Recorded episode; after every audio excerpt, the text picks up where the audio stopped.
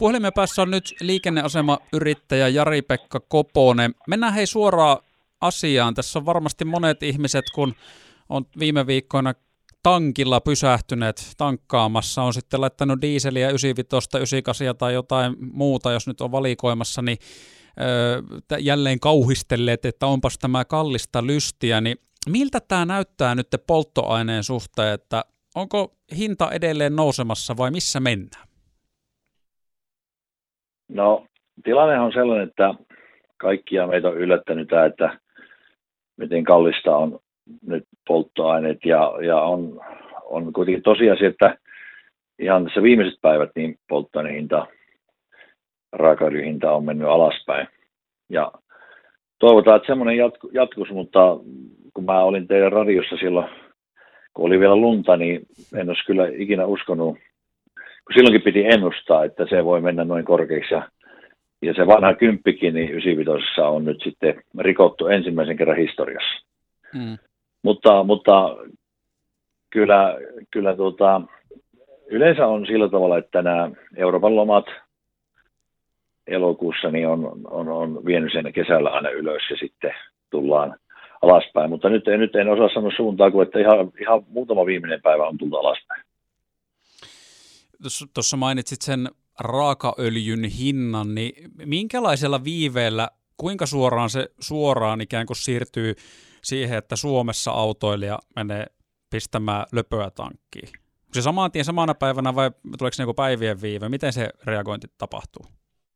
No Suomessa, Suomessa niin kuin, mehän saadaan hinta joka ikinen arkipäivä maanantaista perjantai-ilta, että, että on tietysti monia tapoja, ja tätä hinnoittelee valtakunnallisesti jotkut, ja sitten on meitä, jotka hinnoitellaan se ihan itse paikkakuntakohtaisesti, että et tota, en tiedä muita juttuja, mutta meillä ensi seuraavan kerran hinnat, hinnat tuota, muuttuu, millä me ostetaan huomenna tavaraa, että näin se vaan menee Jari osalta.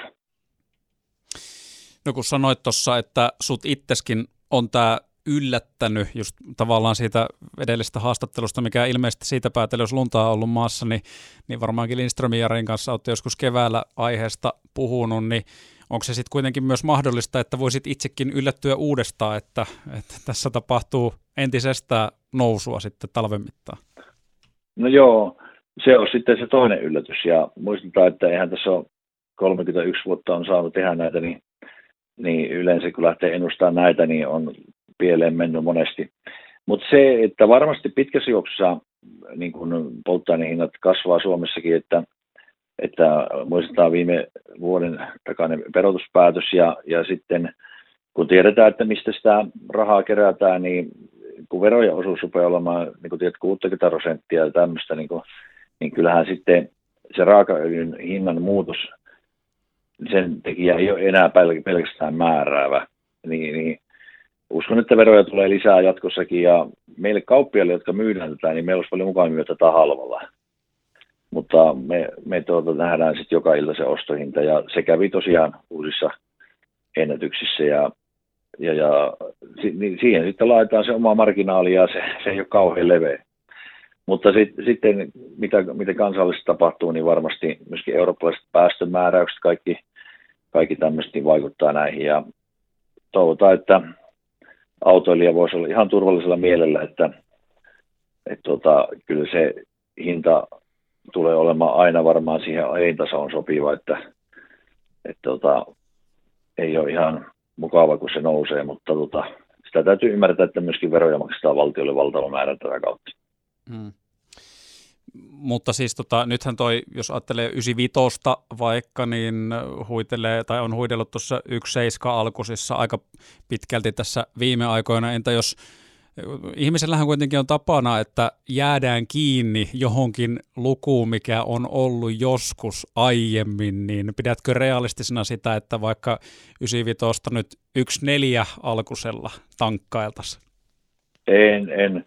Nyt täytyy muistaa tämä noin puolitoista vuotta, kun korona alkoi niin kuin 20 ja olisiko se maaliskuun 500 päivä, niin, niin tota, sehän oli historiallisen alhaalla sitten sen jälkeen, tämä polttoainehinta, eli vuosi sitten ajettiin halvalla ympäri Suomeen.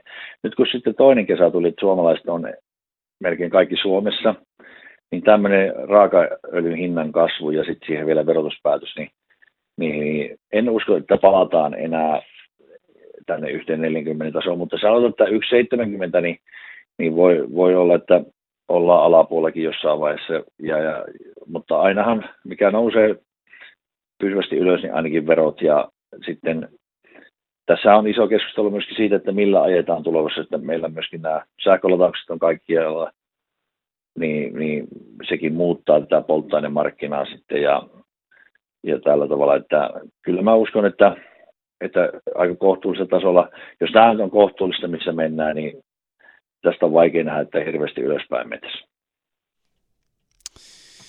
Hyvä. Hei, kiitos näistä kommenteista. No hei, kiitos sinulle ja tosiaan toivotaan, kun seuraavat lumet on, niin olisi yhden 70 alapuolella 90, en lähde ennustaa, mutta oikein hyvä syksyn odotusta ja takaisin sateeseen. Kiitoksia. Yes, näin me tehdään. Siitä lähdetään. Moro. Moro, moro. moro.